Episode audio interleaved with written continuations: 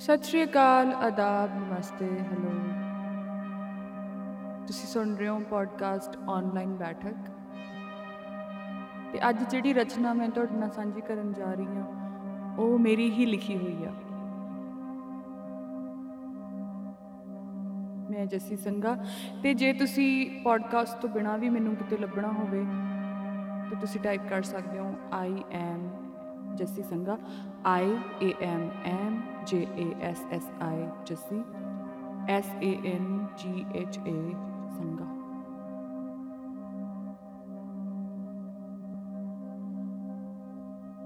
ਅੱਜ ਦੀ ਲਿਖਤ ਕਵਿਤਾ ਤੋਂ ਸ਼ੁਰੂ ਹੁੰਦੀ ਆ, ਪਰ ਹੌਲੀ-ਹੌਲੀ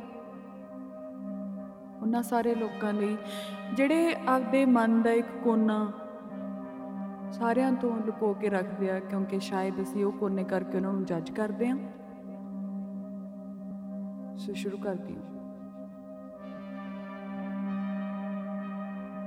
ਤੇਰਾ ਮੈਨੂੰ ਪਿਆਰ ਦਾ ਇਜ਼ਹਾਰ ਕਰਨਾ ਇੰਜੇ ਜਿਵੇਂ ਸਿੰਘਾਸਨ ਤੇ ਬੈਠਣ ਵਾਲਾ ਜਦੋਂ ਆਪਣੀ ਮਹਿਬੂਬ ਦੇ ਪੈਰਾਂ ਦਾ ਮਲੂਕ ਜਿਹਾ ਚੁੰਮਣ ਲੈਂਦਾ ਹੋਵੇਗਾ।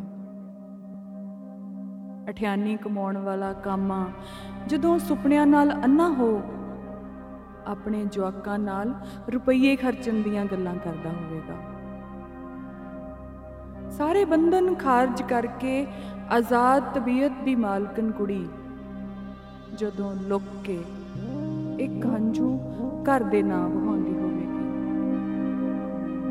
ਜ਼ਿੰਦਗੀ ਤੇ ਕਵਿਤਾਵਾਂ ਕਹਿੰਦਾ ਕਵੀ, ਜਦੋਂ ਖੁਦ ਨੂੰ ਹਾਰਿਆ ਮਿੱਥ ਕੇ ਖੁਦਕੁਸ਼ੀ ਕਰ ਲੈਂਦਾ ਹੋਵੇਗਾ।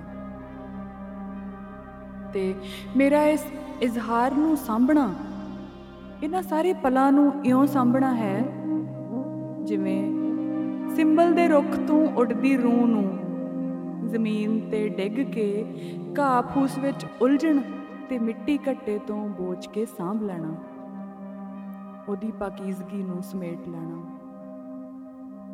ਪਹਾੜਾਂ 'ਜੇ, ਜਿਗਰਿਆਂ ਵਾਲੇ ਲੋਕ, ਜਦੋਂ ਕੋਈ ਮਲੂਕ ਜਿਹੀ ਗੱਲ ਕਰਦੇ ਨੇ, ਤਾਂ ਅਸੀਂ ਅਕਸਰ ਉਸ ਪਲ ਨੂੰ ਕਮਜ਼ੋਰ ਪਲ ਦਾ ਨਾਮ ਦੇ ਕੇ ਦਰਖਾਸਤ ਕਰਨ ਦੀ ਕੋਸ਼ਿਸ਼ ਕਰਦੇ ਹਾਂ। ਅਸੀਂ ਉਦੋਂ ਵੀ ਇਹੀ ਕਰਦੇ ਹਾਂ, ਜਦੋਂ ਸਾਨੂੰ ਖੁਸ਼ਕ ਜੇ ਲੱਗਦੇ ਲੋਕ ਕੋਈ ਅਹਿਸਾਸ ਵਿੱਚ ਭਿੱਜੀ ਗੱਲ ਕਰਦੇ ਨੇ।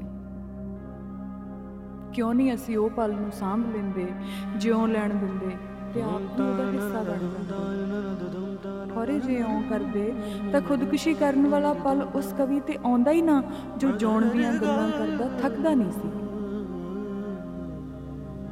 ਤੇ ਇਹ ਕਹਿੰਦੇ ਆ, ਮੈਨੂੰ ਬਿਜਲੀਆਂ ਨੂੰ ਅੱਖ ਮਾਰਨ ਦੀਆਂ ਗੱਲਾਂ ਕਰਨ ਵਾਲਾ ਨੌਜਵਾਨ ਕਵੀ ਅਫਰੋਜ਼ ਯਾਦ ਆਉਂਦਾ ਹੈ, ਜਿਹਦੀ লাশ ਇੱਕ ਦਿਨ ਬੰਦ ਕਮਰੇ 'ਚ ਮਿਲੀ ਸੀ। ਮਜ਼ਬੂਤ ਇਰਾਦਿਆਂ ਵਾਲੇ ਲੋਕਾਂ ਦਾ ਕਮਜ਼ੋਰ ਹੋਣਾ ਸਾਨੂੰ ਇੰਨਾ ਭੈੜਾ ਲੱਗਦਾ ਹੈ ਕਿ ਉਹ ਲੋਕ ਸਾਨੂੰ ਆਪਣਾ ਉਹ ਪੱਖ ਵਿਖਾਉਣ ਤੋਂ ਬਿਹਤਰ ਆਪਣੇ ਆਪ ਨੂੰ ਮਿਟਾਉਣਾ ਸਮਝ ਲੈਂਦੇ ਨੇ। ਪਰ ਕੀ ਉਹ ਮਿਟ ਗਏ? ਉਹਨਾਂ ਦੇ ਉਹ ਕਮਜ਼ੋਰ ਪਲ ਜਿਨ੍ਹਾਂ ਦੌਰਾਨ ਪੱਗ ਫਾਹਾ ਬਣੀ, ਉਹ ਸਾਡੀ ਯਾਦਾਸ਼ਤ, ਦੋਸਤੀ ਤੇ ਸਿਆਣਪ ਤੇ ਲੱਗਿਆ ਹੋਇਆ ਕਲੰਕ ਹੈ। ਇਨਸਾਨ ਦਾ ਸੁਭਾਅ, ਦਿਮਾਗ ਬਹੁਤ ਗੁੰਝਲਦਾਰ ਹੈ। ਪਰ ਸਭ ਸਮਝਦਿਆਂ ਹੋਇਆਂ ਵੀ ਸਾਨੂੰ ਨਿਸ਼ਾਨਦੇਹੀਆਂ ਕਰਨ ਦੀ ਕਾਲੀ ਲੱਗੀ ਹੋਈ ਹੈ ਕਿ ਫਲਾਨਾ ਕਾਮਰੇਡ ਹੈ, ਫਲਾਨਾ ਵਿਦਰੋਹੀ ਸੁਰ ਦੀਆਂ ਕਵਿਤਾਵਾਂ ਕਹਿਣ ਵਾਲਾ ਕਵੀ ਹੈ ਤੇ ਫਲਾਨੀ ਰੋਮਾਂਟਿਕ ਲਿਖਣ ਵਾਲੀ ਕਵਿਤਰੀ। ਤੇ ਜੇ ਇਹ ਫਲਾਨਾ ਸਾਡੀ ਦਿੱਤੀ ਪਰਿਭਾਸ਼ਾ ਤੋਂ ਹਟ ਕੇ ਕੁਝ ਵੀ ਕਰਦਾ ਤਾਂ ਸਾਡੇ ਤੋਂ ਬਰਦਾਸ਼ਤ ਨਹੀਂ ਹੁੰਦਾ। ਸਾਨੂੰ ਫਤਵੇ ਸੁਣਾਉਣ ਦੀ ਜਿਉਂ ਕਾਲੀ ਪੈ ਜਾਂਦੀ ਹੈ। ਬਹੁਤ ਹੁਸ਼ਿਆਰ ਤੇ ਅਗਾਹ ਵਧੂ ਬਣਦੇ, ਅਸੀਂ ਉਹਨਾਂ ਮਲੂਕ ਜੇ ਪਲਾਂ ਨੂੰ ਜਿਉਣਾ ਤੇ ਜਿਉਣ ਦੇਣਾ। ਪਤਾ ਨਹੀਂ ਕਦੋਂ ਤੋਂ ਭੁੱਲ ਬੈਠੇ। ਸਗੋਂ ਜਿਉਂ ਰਿਆਂ ਨੂੰ ਇਹ ਕਹਿ ਕੇ ਨਕਾਰਨ ਲੱਗੇ ਕਿ ਇਹ ਤੇਰਾ ਕਮਜ਼ੋਰ ਪਲ ਹੈ, ਗੁਜ਼ਰ ਜਾਏਗਾ ਅਗਲਾ ਸ਼ਾਇਦ ਜਿਉਂ ਰਿਹਾ ਹੋਵੇ, ਪਰ ਉਹ ਵੀ ਲਾਂਬੇ ਬਹਿ ਕੇ ਉਸ ਪਲ ਨੂੰ ਜਿਉਣ ਦੀ ਬਜਾਏ ਦੇਖਣਾ ਸ਼ੁਰੂ ਕਰ ਦਿੰਦਾ। ਫਿਰ ਇੱਕ ਸਮਾਂ ਆਉਂਦਾ ਹੈ। ਜਦੋਂ ਇਹ ਅਣਜਿਉਏ ਪਲ ਇਕਜੁੱਟ ਹੋ ਕੇ ਉਸ ਬੰਦੇ ਤੇ ਧਾਵਾ ਬੋਲਦੇ ਨੇ। ਪਰ ਅਫਸੋਸ ਕਿ ਉਦੋਂ ਸਾਨੂੰ ਨਸੀਹਤਾਂ ਦੇਣ ਵਾਲੇ ਸਿਆਣੇ ਸਾਡੇ ਕੋਲ ਨਹੀਂ ਹੁੰਦੇ। ਤੇ ਇਸ ਵਾਰੀ ਪਲ ਵੀ ਇੱਕ ਨਹੀਂ ਹੁੰਦਾ, ਸਗੋਂ ਉਹਨਾਂ ਦੀ ਫੌਜ ਹੁੰਦੀ ਆ। ਉਹ ਸਾਨੂੰ ਢਾ ਲੈਂਦੀ ਆ। ਸੋਹਣੀਆਂ ਰੰਗ ਬਰੰਗੀਆਂ ਤੰਦਾਂ ਜੋੜ ਕੇ ਜੋ ਸਤਰੰਗੀ ਪੀਂਗ ਬਣ ਸਕਦੀ ਸੀ ਉਹਨਾਂ ਤੰਦਾਂ ਦੇ ਰੰਗ ਕਦੋਂ ਉੱਡ ਪੁੱਡ ਜਾਂਦੇ ਨੇ? ਤੇ ਉਹ ਮਹਿਜ਼ ਇੱਕ ਰੱਸਾ ਬਣ ਜਾਂਦੀ ਹੈ। ਉਹੀ ਰੱਸਾ ਜਿਹਦੀ ਅਸਮਾਨੀ ਪੀਂਗ ਪੈ ਸਕਦੀ ਸੀ, ਉਹ ਫੌਜ ਉਹਦਾ ਫਾਹਾ ਬਣਾ ਕੇ ਸਾਡੇ ਹੱਥਾਂ 'ਚ ਹੀ ਸਾਡੇ ਗਲਾਂ 'ਚ ਪਵਾ ਦਿੰਦੀ ਹੈ।